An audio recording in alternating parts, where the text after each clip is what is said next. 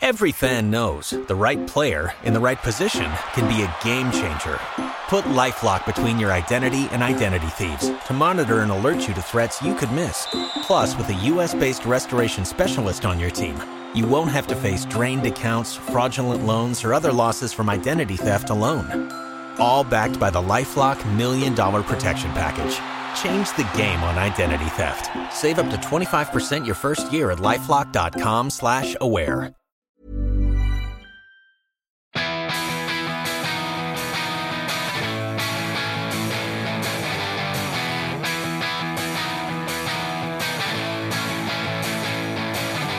This is the We Are Going Up podcast. We've got the Football League covered.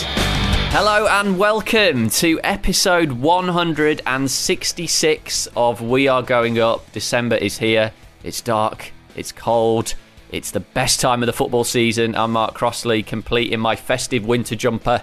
David Cameron Walker, are you feeling festive yet? Not really. No, no, No. antlers on just yet. No tinsel in the studio. No, I'm afraid not. No.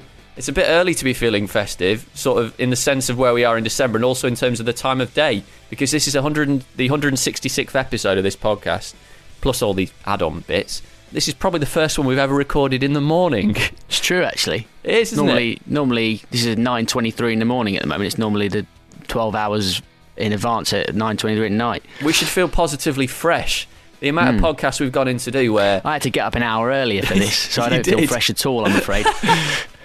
Right, how's tricks for you anyway? You savouring life as a Premier League fan? I know that's what everyone wants to know at the Certainly minute. am. You're not missing the Tuesday, Saturday, Tuesday, Saturday. well, I do League? miss. I was speaking to someone about this uh, the other day. Actually, I do miss the Tuesday games. That's the one. That's the real thing I do miss from from the football league. Is the especially there's been what three international breaks this season already. Yeah, so yeah. it's been a couple of weeks where we've had like two weeks with no football. So yeah, I do miss the old Tuesday night games. But it's uh, it's certainly fun in the Premier League if you're doing well, which we I wish we are at the moment. Mm. And that Luton fan who used to tweet us banging on about you talking about Watford, he's happy because you're not mentioning him.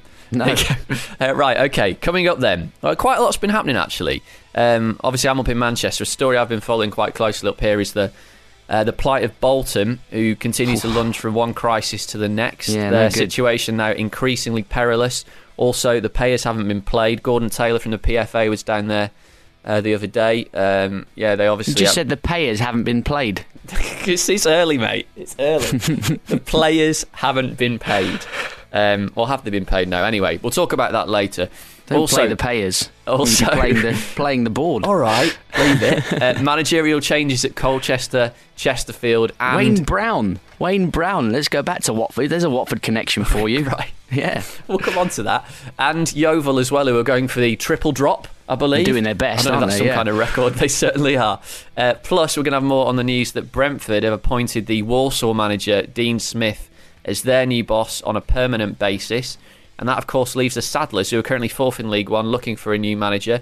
Uh, later on, our guest is going to be Joseph Masi, a football journalist for the Express and Star in the West Midlands. He can tell us where Walsall go next from this and talk to us a bit about what Dean Smith is like as a manager. But first, we thought we'd begin with this. Now, it's a developing story, so this move may have gone through by the time you hear this, but it's a story which is broken over the last 24 hours or so. Uh, Burton Albion have given QPR clearance to speak to Jimmy Floyd Hasselbaink about becoming uh, QPR's new manager. An ex Chelsea man, DC, potentially in at QPR. Yeah, so I spoke to uh, Ashley Wilkinson from the uh, Burton Mail uh, on Wednesday lunchtime, just as this story was, Yes. was breaking, sort of Wednesday morning, Wednesday lunchtime. So it looks like it will probably go through before before the week is out. And it's an interesting move, as you'll hear me discuss with Ashley. I mean, Hasselbaink is a man who has impressed so far as a manager, and I think everybody always thought he'd take a step up, and there'd be people who were after him certainly, uh, and there, there undoubtedly has been before this as well. And it looks like this is the one he's going to go for. Do you remember when we did that live pod at um, Brentford against Orient a few years ago and we spotted him outside? Do you remember that? um, It's come a long way since then. Um, because, uh, yeah, Burton Albion League Two title winners last season and. Get this table at the minute. League One, the Brewers, two points clear at the top of the table after 20 games, 13 wins from their first 20 games in the third tier, 41 points. So he's always going to be a wanted man. But is this the right move for him and QPR? As DC mentioned, he spoke to Ashley Wilkinson, the Burton Albion writer at the Burton Mail, and Ashley started off by admitting that Hasselbaink's departure will be a real loss for everyone at the Pirelli Stadium. Well, it is a blow. You know, you can't uh, you can't hide that fact. You can't mask it. Jimmy Floyd Hasselbaink has taken Burton Albion to the League Two title, and then he's taken them to the top of League One. It's in, in the space of a year. It is a huge blow, but Jimmy's an ambitious man, and I think the club have always been realistic enough to know that look. Uh, Jimmy Jimmy was always going to see Burton Albion as a stepping stone, and, and the club have always said as much. Um, so I think they're realistic enough to know that this was always in the offing at some stage, and I think now it just depends on, on who they can get in next to see if they can stay at that top end of League One, because it really has been an, an incredible ride over the last uh, year or so under Jimmy. It seems like looking at what the players have been saying after the last few games, they're they're well aware that this is something that could always have happened, and uh, you you would think that maybe they prepared mentally for a change of manager, and that that should be able to help the new guy come in and, and keep things going. Yeah, very possibly. I mean, it, Jimmy's got a very professional squad there. You know, it was, a large part of it was assembled by Gary Rowett. He he wanted a similar sort of character in his squad, very professional, very focused, very determined. And the players have been keen to stress that throughout all this, they haven't been distracted by the speculation. They've kept their focus on the on the game. And I think that's evidence of where they sit now in the league. I don't want to say that there won't be an effect of losing the manager because he's, a, he's a guy players want to play for. You know, Shane Cansdell-Sherriff has said as much. John Mousinho has said as such. Uh, yeah, it, will be a blow, but I think certainly they've got the squad to be able to adapt to a new manager's way of thinking and to certainly adapt to uh, to new training methods or anything like that. I, I, don't see it being a massive issue as, as long as the right man, of course, is brought in. And who do you think that man might be at this early stage? Do you think there'll, there'll be plans, you know, ready and waiting? Because I suppose this is something that they they are used to at Burton. Having Gary before Nigel Clough, but uh, you know, a good few years ago now, and they're used to having managers that they probably knew at some point would move on. Yeah, I think there'll, there'll be contingency plans in place, but certainly at this early stage, I mean, Jimmy hasn't even left the club as, as, as we speak at the moment. Mm. Um, we know it's likely to happen. We don't know whether, you know, any, anything may or may not um, scupper any potential deal. But I think un, until Jimmy is confirmed as having signed on that dotted line, I think they'll, they'll, they'll certainly play the cards very close to the chest. But yeah, they'll have been prepared uh, for, for, for Jimmy leaving for a while, especially because this speculation has gone on for a while. You know, QPR have been reported to be interested ever since Chris Ramsey left on November 4th, and that's been you know, hanging around the club uh, in a sense. So there'll, there'll be plans in place, but at the moment there's no indication that there's any movement imminently or anything like that. So, what sort of manager are QPR getting? We all remember how explosive he was as a player, but it seems from, from what I've heard, he's, he's not exactly the same as a manager. No, he's, he's actually very different to how he was as a player. And this is something I, I, I, when I interviewed him recently, when he celebrated his first year in charge of the Brewers, um, he said people see him one way, and actually he's completely different between how he was as a player and how he was as a manager. He's very methodical. He's a deep thinker, very analytical. He, he's not one of these managers who will scream and shout on the touchline, cajoling players. He's much more content, sitting back, writing notes in his notebook and passing messages on to his assistant David Oldfield. He's a very deep thinker when it comes to football. Um, and defensively, he has organised that Burton Albion defence in such a way that they've kept so many clean sheets, 11 uh, this season in all competitions. It, it is an incredible statistic. You know, the, the players know where they have to be at any one time, and that's down to Jimmy's planning on the on the training ground. Especially, mean, if he does go to QPR, one of their problems has been conceding, I think, 25 goals so far this season, and I, I think that will certainly be his, one of his first ports of call is to is, is to fix any leaks in the defence. You have to look at the situation, and, and on the one hand, of course, it, it's a step up. You're moving from a club that at League One but have never been at that level before into a Championship club who certainly would want to be in the Premier League in the near future and have been in the in the recent past. But I can't help but think is it maybe the wrong move for, for someone like Jimmy Floyd Hasselbaink, who's had a very promising career so far, but we've seen a lot of managers go in at QPR, and there, there's more to it than just the manager there. There are a lot of people influencing the football side of things. Uh, it's a club mm. that is never too far away from, from disaster in recent times, it seems, despite the, the good players they've got for that level. So, it, you know, it would be a shame to see in six months' time, if it doesn't go right for whatever reason, that, his, that his career had a setback for, for making perhaps the wrong choice. It would be, and I understand that. The thing is, there's, there's yeah, there's a great deal of difference between how he, how the setup is at Burton Albion and how the setup is at Queens Park. There's no director of football at Burton Albion. Um, Jimmy, you know, he, he has to say on transfers. Obviously, it has to be in line with his with his budget. The club's run very, very well in that sort of regard, and, and Jimmy understands that. Whether it will be an issue for Jimmy is a question only Jimmy can answer. Um, whether he will be prepared to say work with a director of football like Les Ferdinand, again, that that comes down to the man himself. There's, there's no indication that he has particular interest in working with the director of football, but similarly, there's no uh, interest that he particularly hasn't either. So that's one for Jimmy to answer. And yeah, it, it's a bit of a strange one, but given that the base that QPR have got, they have got a good squad there, a squad that has underperformed. If Jimmy can organise them well and motivate them well, and by all accounts he's excellent at both, there's no reason why you can't get them into the, the right end of the table and be where he wants to be, which ultimately is managing in the Premier League. And he does leave. If he does leave, he, he leaves behind uh, a team who are obviously are top of the league, a great platform for someone else to come in and, and potentially capitalise and, and take Burton to the championship. As we sit here in, in, December, do you think it's a realistic proposition that they could get promoted? Oh, it, it's fantastical in many sort of ways because, you, I mean, you look at a club like Burton Albion who have attendances of, say, three to 4,000 at home games and you think competing in the championship, I mean, hypothetically, one of Aston Villa, Sunderland or Newcastle could be heading mm. down, if, if not more than that more than one of them. And they could be facing Burton Albion on equal footing next season, deservedly so. It's it's an amazing sort of achievement that, that the club are even in that sort of conversation. But I, I don't see why. If they, I mean, they've, they've got 41 points now after 20 games. If they keep that up, they, and the new manager comes in and he keeps that record up, it's a big ask, but you could be looking at, you know, high 80s, 90 points, something like that.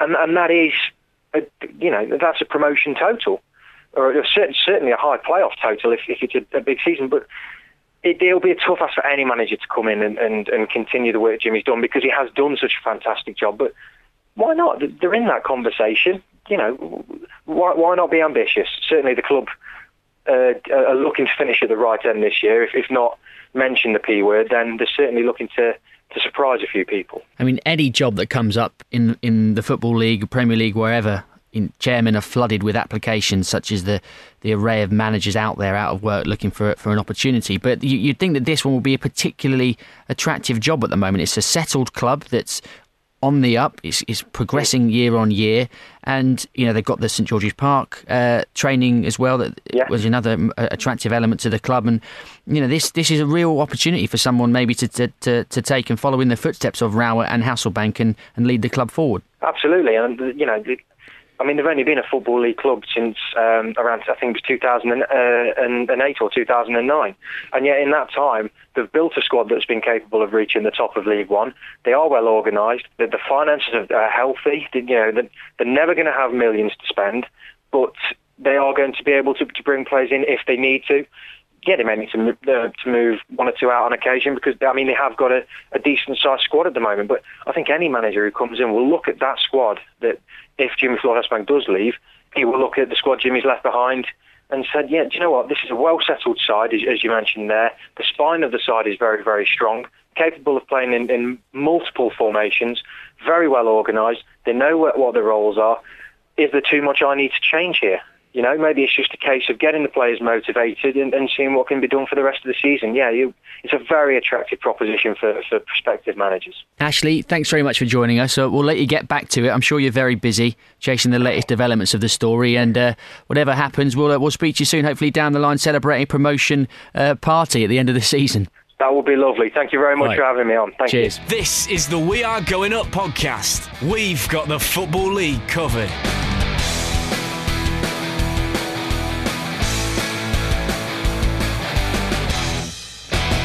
So that was Ashley Wilkinson from the Burton Mail talking to DC on Wednesday lunchtime this week.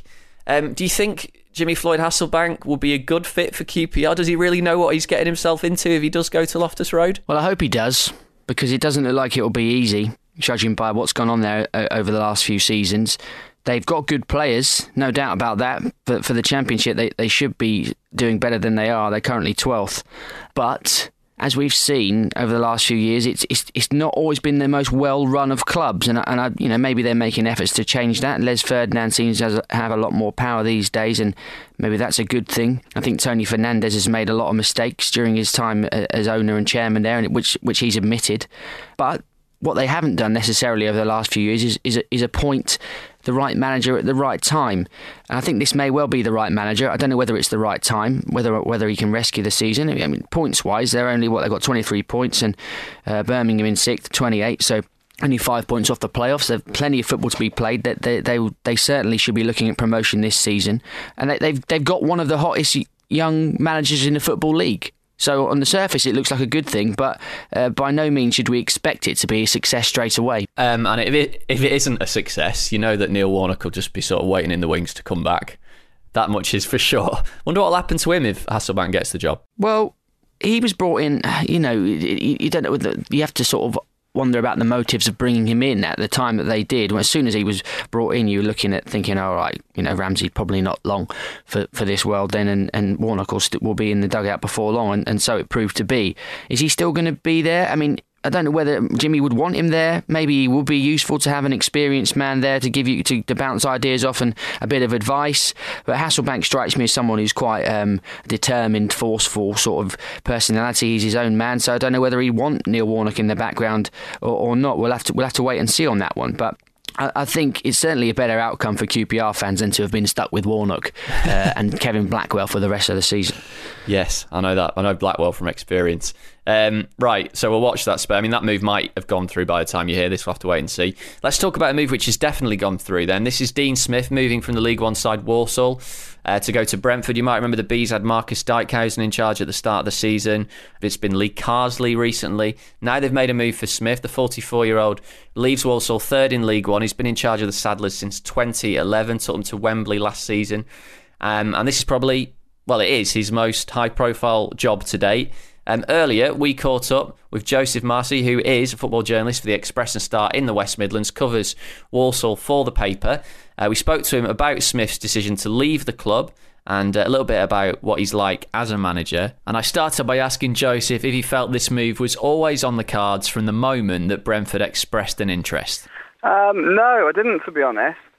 Um, it was, it's been a shock um, ever since sort of the news broke on Saturday night. Was, that was when we were first made aware that Brentford had made their approach. I think from what I'm told, they actually made their approach in the build-up to the Bradford game on Saturday. Um, and then from then on, really, it was always going to be a case of Dean Smith getting all the assurances and that he needed really to make the move. Walsall is very, very close to his heart. Um, I'm sure most people are aware he was a former player there. He's been there for six and a half years now in a coaching capacity. He started out as the youth coach and now it's almost five years as manager. I think when he left, he was actually the fourth longest serving manager in the country. Um, Dean, I mean, as, as, a reporter point of view, he's been absolutely fantastic to work with, and he's the most conscientious man in football I've ever met. To be honest, he's not he's not on one of these guys who's on the manager merry-go-round, if you like. Um, he fought long and hard about the decision. His family's based in the in the West Midlands, um, and he wouldn't. I'm absolutely sure he wouldn't have gone to Brentford um, if he thought there was a chance in six months' time he could have been out of job because he loved Walsall. He, he almost had a job for life at Walsall. And I think he would, he's only made the move because he's been given insurances that he'll have the time to implement his ideas and be able to get those ideas across. I have seen a few people, perhaps unfairly, raise eyebrows at the appointment because he's, he's not got Walsall promoted. He's done a good job, but he's, he's not hit the headlines, so to speak. But looking at him moving to a club like Brentford, it strikes me as though it's very similar to what they do when they buy players. Perhaps they they don't necessarily go out and buy superstars. They go out and they look at the numbers and the stats and they think this is the guy that's going to fit our model. And I think they've done the same thing here with Dean. Yeah, I'd agree with that. I mean, 20 Brentford fans worried about the appointment. I'd say uh, you've got a very, very, very good manager. I mean, Walsall won the lowest budgets in the league. Uh, for anyone who's seen them this season, they've probably played arguably the best football in the league. They deserve to be in the top three. They probably should be. They deserve to be in the top two. Um, it's just budget thing again. I mean, he really does work on a shoestring, Dean Smith. I think last season, although they finished 14th in League One, which again still is probably where their wage budget still higher than where their wage budget would be in a league table. He also got Walsall to Wembley for the first time in their history in the Johnstone's Paint Trophy final. Um, before that game, I think there's only four clubs in the Football League who hadn't actually made it to Wembley. Uh, Walsall being one of them. So I mean, for the fans, they lost that they lost that game to Bristol City, but it was almost like getting to Wembley was enough for the fans. They just wanted to get that monkey off their back. Um, so he's done a great job for the past well, past two or three years, really. And what have the fans made of his decision to leave? Because I've been sort of monitoring it a little bit on Twitter, and it's quite um, obviously it happens when any manager leaves any club, but um, a lot of fans didn't seem best pleased by his decision. Obviously, there was the 12 month rolling contract which he signed recently. You've actually spoke to him in the last day or so. What's he had to say?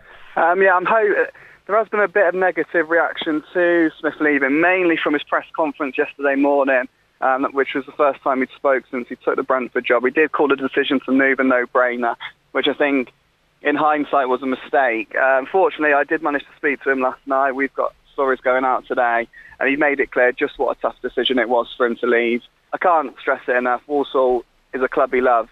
Um, he wouldn't have. It was going to take something special for him to leave. I think what he's been presented with at Brentford is a special opportunity. They've got money, the structure's in place. They're about to move to forty thousand seat a stadium, hopefully for 2017.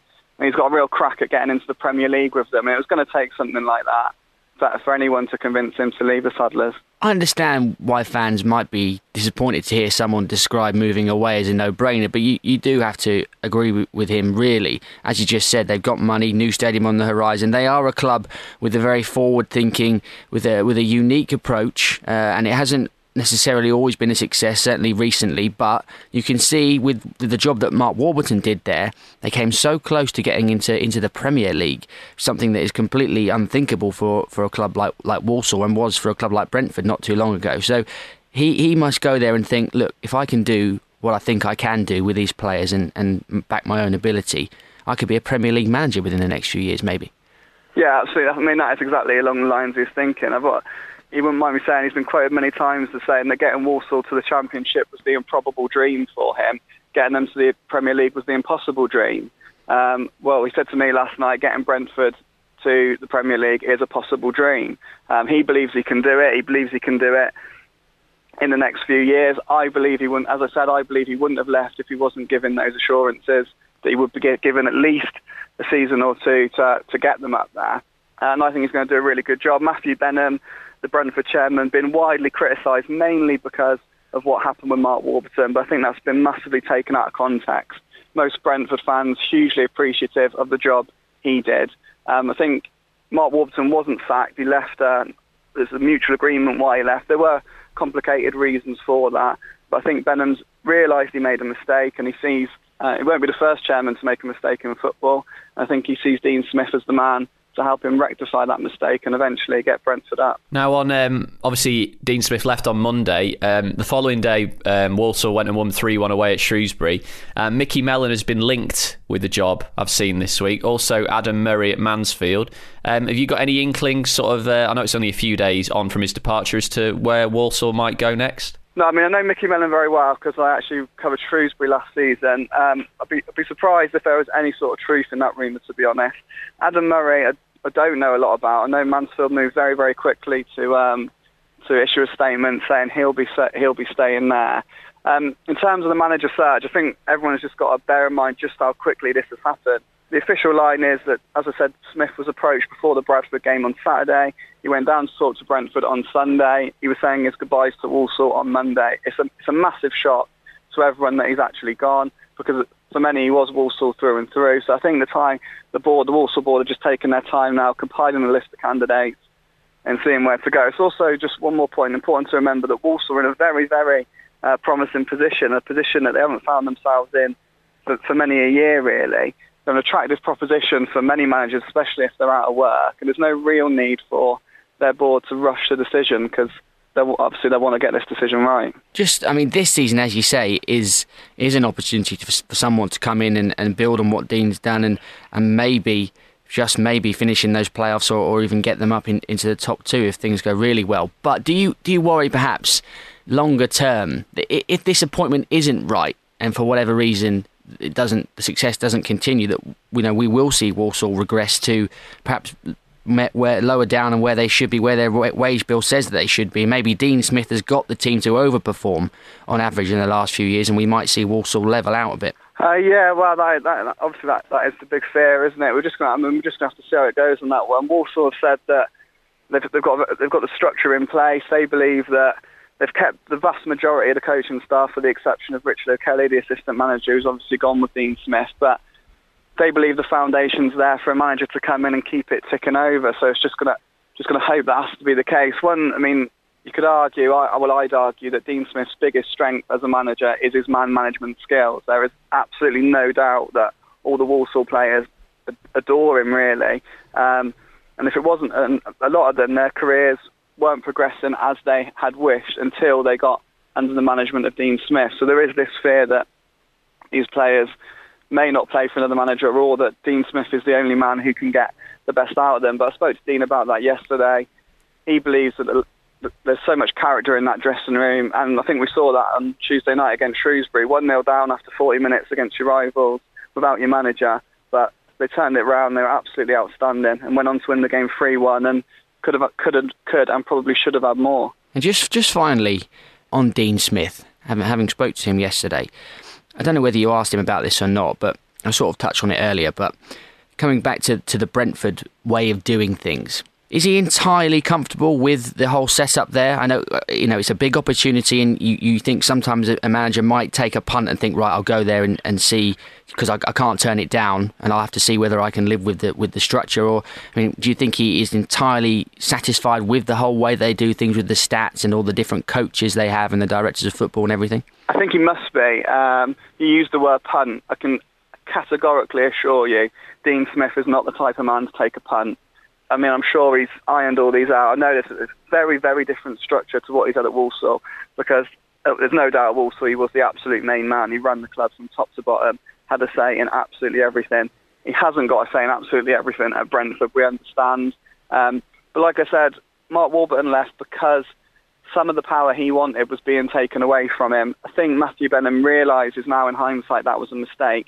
It wouldn't surprise me if Smith has got a little bit more of a say than maybe a lot of Brentford fans expect. And just finally on the squad that Smith leaves behind, do you think they're good enough to maintain this promotion push for the rest of the season? Because there's no huge standout names in there. Who, who are the main players that have been impressing so far? Uh, yeah, I think there's three players who are by far and away too good for League One. Uh, one in particular, a lad called Rico Henry, 18 years old. He's a left back, absolutely outstanding talent recently broke into the England under-19s team. From what I understand, he's being watched by the likes of Manchester City, Arsenal, Tottenham, um, and Liverpool. Um, he, fingers crossed, will also keep hold of him in January, but I think in the summer you'd imagine he'll be on his way. Tom Bradshaw, his record now for Walsall is 61 games and 32 goals, um, which is pretty special for any striker, really. And then in central midfield, you've got a lad called Romain Sawyers, um, a real creative player who's just technically so gifted and is operating on a different wavelength to the vast majority of players in League One. So they've got these three players who every single week now are, are a cut above the rest. Um, and then the rest of the squad are just also very, very talented. It shouldn't be underestimated how talented they are. Lads like Kieron Morris and Milan Lalkovic on the wings and also Adam Chambers, the defensive midfielder. He's he's a brilliant player as well. But they have got this great attitude, this brilliant work ethic. And the big thing about Dean Smith is over the past couple of years, he's got them organised. They all know their jobs. They all know exactly what they're doing week in, week out. I think as you see with teams like Burton, that, that gets you so far these days. So that was Joseph Masi from the Express and Star newspaper talking all about Dean Smith's move to Brentford. Um, it's a real change, isn't it, from what was going on in the summer there uh, letting Warburton go, um, they would never have imagined they would have had three managers by the start of December. No, and, and he walks into a, an interesting situation in so much that the club isn't in the doldrums that it was at the start of the season when Dijkhuizen was there. Lee Carsley's come in and stabilised the ship and, and has and has improved the form and, have, and has taken them higher up the table than they were. So he has to keep it going, Dean Smith, and he'll need to hit the ground running. But it, it's not like he comes into a squad where confidence is going to be completely on the floor and they're, they're, really struggling. But there is there is a slight little bit of pressure to to say that he needs to be better than to, than Lee Carsley. That's the guy who he's going to be judged against, not just Dijkhuizen as well now. And of course, Carsley's still at the club and will go back to being his. Um, to, to his role on the, uh, the, the development squad manager, I believe. So I mean that's a good thing as well. You'll be able to you know give Dean Smith a bit of a heads up and how it's been going the last last few months, and hopefully it should be all good. It is, it is an interesting appointment though, because Dean Smith's a, a name that we have kind of been aware of, haven't we, for the ever since we started doing this this pod. He's one of the longest serving managers, and he's done a good job at Walsall. But he, he's not a, a sexy name. He's not a, a name that has been at the forefront uh, of the queue for championship jobs over the last few years. Um, but he's finally got his, his chance at moving up, and I think it's a good thing. And I think lots of people within football will look at this appointment and think that they'll be pleased about it because this was a club Brentford that people looked at in the summer and thought you got rid of Warburton and you've appointed Dijkhuizen and there, there, were there were some people that were disappointed to see a British manager lose his job to be replaced by on paper at least an average manager from the Dutch league. Uh, and now a promising young English manager has been given a chance at a good championship club a championship club with ambitions to be in the Premier League. Uh, and I think that's got to be a good thing. Absolutely um, let's hope he does well because um, like you say with the new stadium on the horizon and everything off the field, they're set up for a good push at getting into the Premier League over the next few years. Right. Uh, plenty of other managerial changes, not just the potential one at uh, Burton Albion and the one at Walsall. Plenty more has been going on. We'll talk a little bit more about those next. You're listening to We Are Going Up. We've got the Football League covered.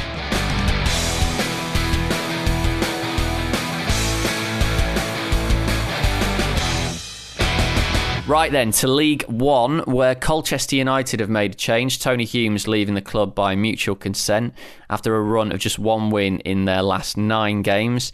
Uh, Wayne Brown, as you were mentioning, um, Watford connections. The under 18s boss is the caretaker, with John McGreal as his assistant, as a, a classic. Uh, was Ipswich? Yeah. John McGreal, mm, centre yeah. off from back in the day.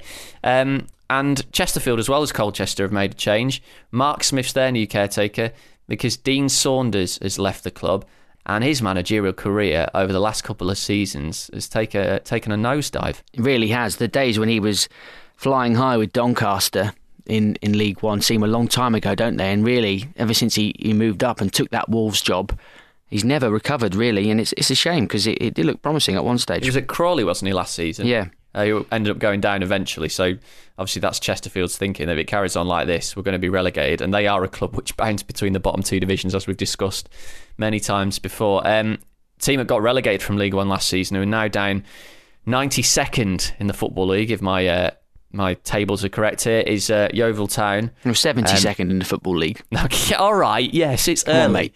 yes. Uh, it's before 10 a.m. I don't usually function at this time. um, sorry, yes, yeah, 72nd in the Football League, 92nd in the English Pyramid.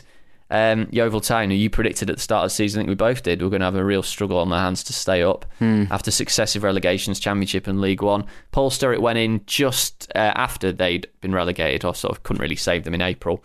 Um, this season, he's picked up just 11 points from 20 league games with just two wins, 12 game winless run, and he's been sacked. Yeah, I heard him interviewed last week actually, and he sounded thoroughly miserable.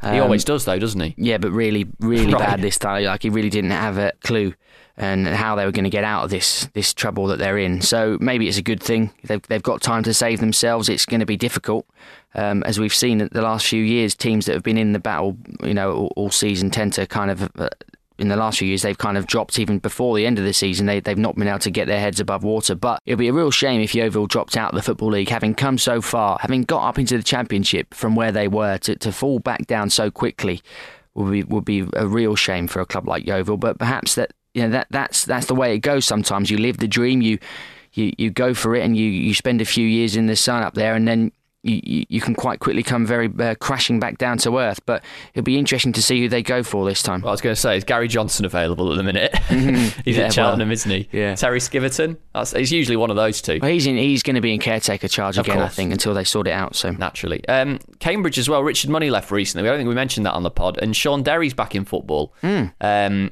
who was in charge at Notts County last season. I know he's uh, he's sort of done a few bits for Talksport, so you've met him a couple of times. Very impressive chap. Well, it's interesting that in the last few months, two of the two of the managers who featured quite heavily in Mike Calvin's "Living on the Volcano" book have both been given jobs back at back in the football league after having been out of work for for a bit of time. Um, Martin Ling being the other one, of course, at Swindon, uh, and I just wonder whether that that coverage that they got in that book may have just swung uh, the vote in their favour when, when they were applying for these jobs, and, and managers and cha- chairmen have, have read that and, and have seen the publicity around it and thought, actually, you know, this, maybe there's more meets the eye to these guys. Maybe I should look past their their most recent jobs and their most recent failures, if you like, and give them a chance. Uh, and I think Shaun Derry is, uh, is a promising manager. I don't, you know, he obviously was he, he took that job at Notts County um, as you know he was still playing wasn't he when he took when he took the job? And he was fre- fresh out of playing and still playing and he, he probably wasn't ready for it but he the opportunity was there and he took it. Um, so he's only going to learn and you think he's only going to get better. And uh, at Cambridge he has a club in that division who should be doing better than they are and there's potential there. Looking at the table at the minute um, go to the championship. Brighton top of the table after 18 games. They're still undefeated. It's brilliant, isn't They've it? just Yeah. announced though a 10.45 million pound loss. Um, well, it shows you what they're playing with. You know, Yeah, getting exactly. up is very, very important for them. for their um, accounts in the year to July 2015. Um, Derby had gone top temporarily, uh, so they've really sorted themselves out. They had a really, really poor start to the season. They're in third at the minute. And if you just sort of cast a gaze down towards the bottom of the table, a couple of clubs I wanted to mention.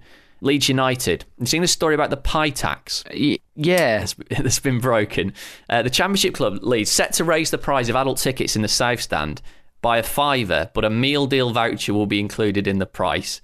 Uh, the club is looking at ways to encourage supporters to use their the catering. Now that you know doesn't cast the best impression of what the food is like at Elland they're Road. forcing you Um, to have a meal say- deal, basically. yeah, they basically are. And I've never I've never been before, so I'm not sure what the pies are like there. Um, has Steve Evans got anything to do with this? I couldn't possibly say. anyway, that's what's going on there at the minute. And um, the other story about when they played Rotherham a couple of weeks ago, they didn't give Neil Redfearn a car yeah, park pathetic, pass. isn't it? It's just Well, it was, ridiculous. it, from what Redfearn was saying, it was pretty much down to Cellino. I think it just shows you, you know, how, how Oh. ridiculous he, he can be at times. Um, and most Ch- of the time.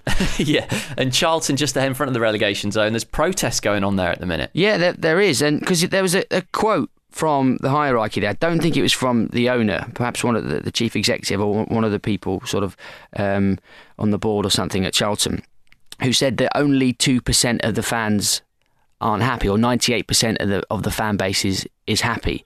Um, so they they've kind of been doing this "we are the two percent" sort of um, protest, and I think that it does appear to be more, a lot more than just two percent of that fan base is is quite deeply uh, unhappy uh, and disenchanted with what's going on at Charlton at the moment, as we spoke about a few weeks ago, and this really does deserve to be looked into in greater detail over the next few weeks. Maybe maybe we should do that. There's a real sense of a disconnect between the people that own that club and are making the decisions about what that, that club is and on on the pitch and off the pitch and, and the fans and what the fans want it to be uh, and that's a real shame And four points below Charlton, bottom of the shop with one win from 18 games, 12 points, four points off safety. Bolton Wanderers, Desperate. Uh, Trevor Birch, Trevor Birch been brought in, the new club advisor. Phil Gartside's ill at the minute. Um, Eddie Davies is prepared prepared to write off this debt. So basically, they're looking for a buyer, anyone to come in and take the club. The players haven't been paid. The PFA have got involved, and on the field, there's no sign of a win. The squad's not good enough. And I saw Marc Iles from the Bolton News tweeting yesterday saying that the club, like people at the sort of club, basically fearing for their jobs at the minute, um, and saying that you know they were encouraging all Bolton fans to get down to the game on Saturday to the Macron, as if you know as if it's like the last game the club will ever play. I'm sure it's not. And Kevin Davies was on Five Live a couple of days ago saying that they could be in administration by the end of the week. It's just a very very grim picture at the minute for fans of Bolton. It is indeed, and it's just another example of a club that, for so long, was in the Premier League, were in Europe, and they were living the dream, and then bad decisions are made, and their relegation follows, and then again an attempt to get back into the Premier League by re- you know retaining players on big wages and having having the burden of the Premier League um, structure and infrastructure.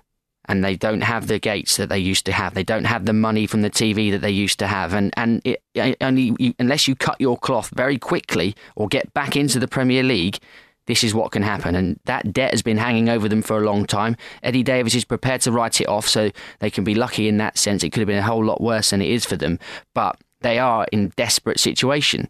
They really need to sort this out. Otherwise, you know, we could see uh, you know another club in administration, and we have to uh, you know start basically starting all over again. And they're not the only club at the minute uh, in the northwest who've got financial problems because Oldham um, haven't paid their players. Uh, they didn't play them on time anyway. I believe it's a couple of months in a row. David Dunn's under pressure there. They have now been paid as of yesterday as we record.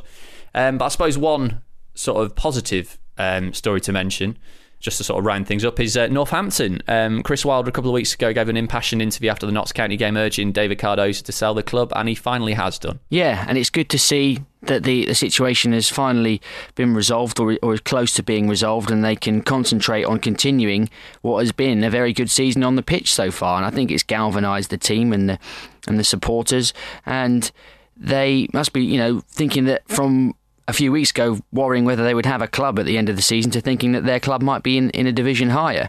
Um, I think there are still some questions, though. Uh, to be answered with the situation, the whole uh, issue of where that money went that the council loaned the club f- to build this new stand that still isn't completed, I think needs to be answered and will be looked at by the police and by, by the law, really. So we'll wait and see what happens with that situation. But for the short term, it looks at least like their future is secure uh, and they should be able to, to go forward and move forward from this, which is a good thing. Absolutely. And they've been having a great season on the pitch. They're joint top of League Two, three teams on 40 points at the top Oxford, Plymouth, and Northampton after 20 games. It's the FA Cup second round this weekend, and it is, DC, the Hot Pot Derby. Are you aware of this? The hot pot derby. So that'd be Lancashire. Who, who's who, who, Which two of those many teams up there are facing each other? It's Bury and Rochdale, mate. How do you of not course. know this? Sunday at midday. I've got my ticket. I'll be there, just about. I think. Um, so yeah, Confident? it's like uh, no, because we always lose to Rochdale, um, and it's a big occasion, and it's on the telly. It's on BT Sport if you want to watch it. Midday kickoff on Sunday. Um, you can watch a feast of football, and yeah, well, it's going to be it's kind of all or nothing. I, I'm, you know, if we if we get knocked out, so be it. It's like in a blaze of glory. But if we uh, if we win into the third round of the FA Cup, we'll win over your neighbours. Don't get much better than that. No. Uh, and Bury have been in the news this week because they're one of three clubs that have uh, been revealed that haven't paid any money to agents I know. I was last I've, year. I've got to be which honest. is quite was, a good thing. I was staggered when I saw that. It's impressive, Um, really, because you've had a lot of players come in. So a lot, a lot of kind of players, you know, you'd think would be uh, who wouldn't have moved to Bury a few years ago. So Hmm. Yeah. it d- does make you wonder: Are they making up for that by paying even bigger wages? I don't know, but yeah, certainly uh, when you look at those tables, I think in our division, I know Wigan were uh, in the championship last season, but they paid like a million and a half pounds to agents, and we paid zero. Who are the other two clubs? Is it Hartlepool and and Accrington. and Accrington? That was it. Yeah, we should we should mention that. Right, I think that's pretty much a lot. I've got one more thing Go for on. you though. Uh, have you seen this thing the Football League have been doing called Stand Up and Be Counted? Uh, no. So it's calling all fans of Football League clubs around the globe.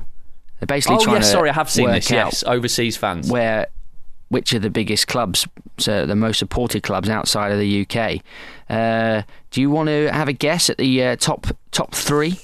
There's been 52,781 uh, votes so far. Okay, so what the three most most sorry the three most supported clubs in the football league outside of the UK. Yeah, um, for, for the purposes of this website, having gone onto the website and said, Oh, "I right, support," okay. So it's I'm not- in, it shouldn't- I'm in wherever I'm in Australia, and I support this club, and then they tally it up and say who's Right. got the most. So are you trying to say to me that the top three doesn't necessarily correspond with the three biggest clubs in Well, the football league? Uh, Not necessarily. okay, right. I'm going to go for I'm going to go for Leeds United, They are second. Nottingham Forest. They are fifth. Hmm. Um, I'm it's bound to be a team that have been in the Premier League the last few years. You'd think mm, QPR. Fourth. Okay, not doing too badly. Um, uh, is it a championship club, the number one? No, It's not. I'll tell you. I'll put you out your misery. Third, Wolverhampton Wanderers. right. Uh, and top of the leaderboard with 6,359 fans uh, outside uh, the UK. Notts County. It's all those Juventus fans, probably. Well, I mean, you'd think so, wouldn't you? Yeah. You'd think that's the obvious thing, and and you'd be right to an extent.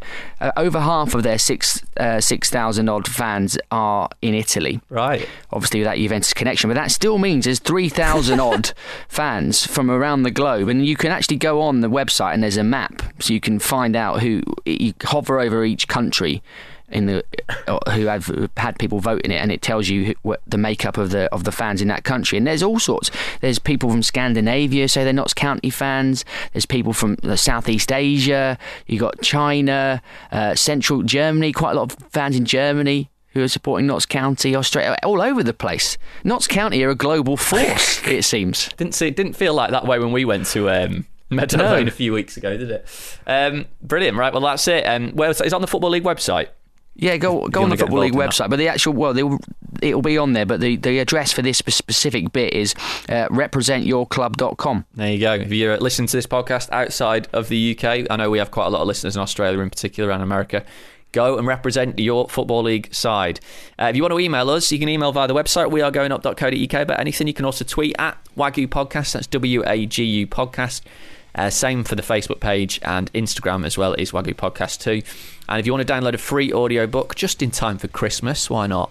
Uh, register for a free one month trial to claim it. Uh, just go to audible.co.uk slash going up. If you did trial the service over 12 months ago, the good people at Audible are giving you the chance to get your hands on another audiobook for free. And if you go to podcast-survey.com and fill in the survey there, you can win yourself potentially 200 quid's worth of Amazon vouchers, which would be nice, wouldn't it? Just in time Be for lovely. Christmas. There Yeah. you go, get on that. Right, is it breakfast time yet? I think where it was. I've done this instead. That's it. Thanks for listening to We Are Going Up. We'll speak to you next time. This is the We Are Going Up podcast. We've got the Football League covered. Every fan knows the right player in the right position can be a game changer. Put LifeLock between your identity and identity thieves to monitor and alert you to threats you could miss. Plus, with a US-based restoration specialist on your team, you won't have to face drained accounts, fraudulent loans, or other losses from identity theft alone. All backed by the LifeLock Million Dollar Protection Package. Change the game on identity theft. Save up to 25% your first year at LifeLock.com slash aware.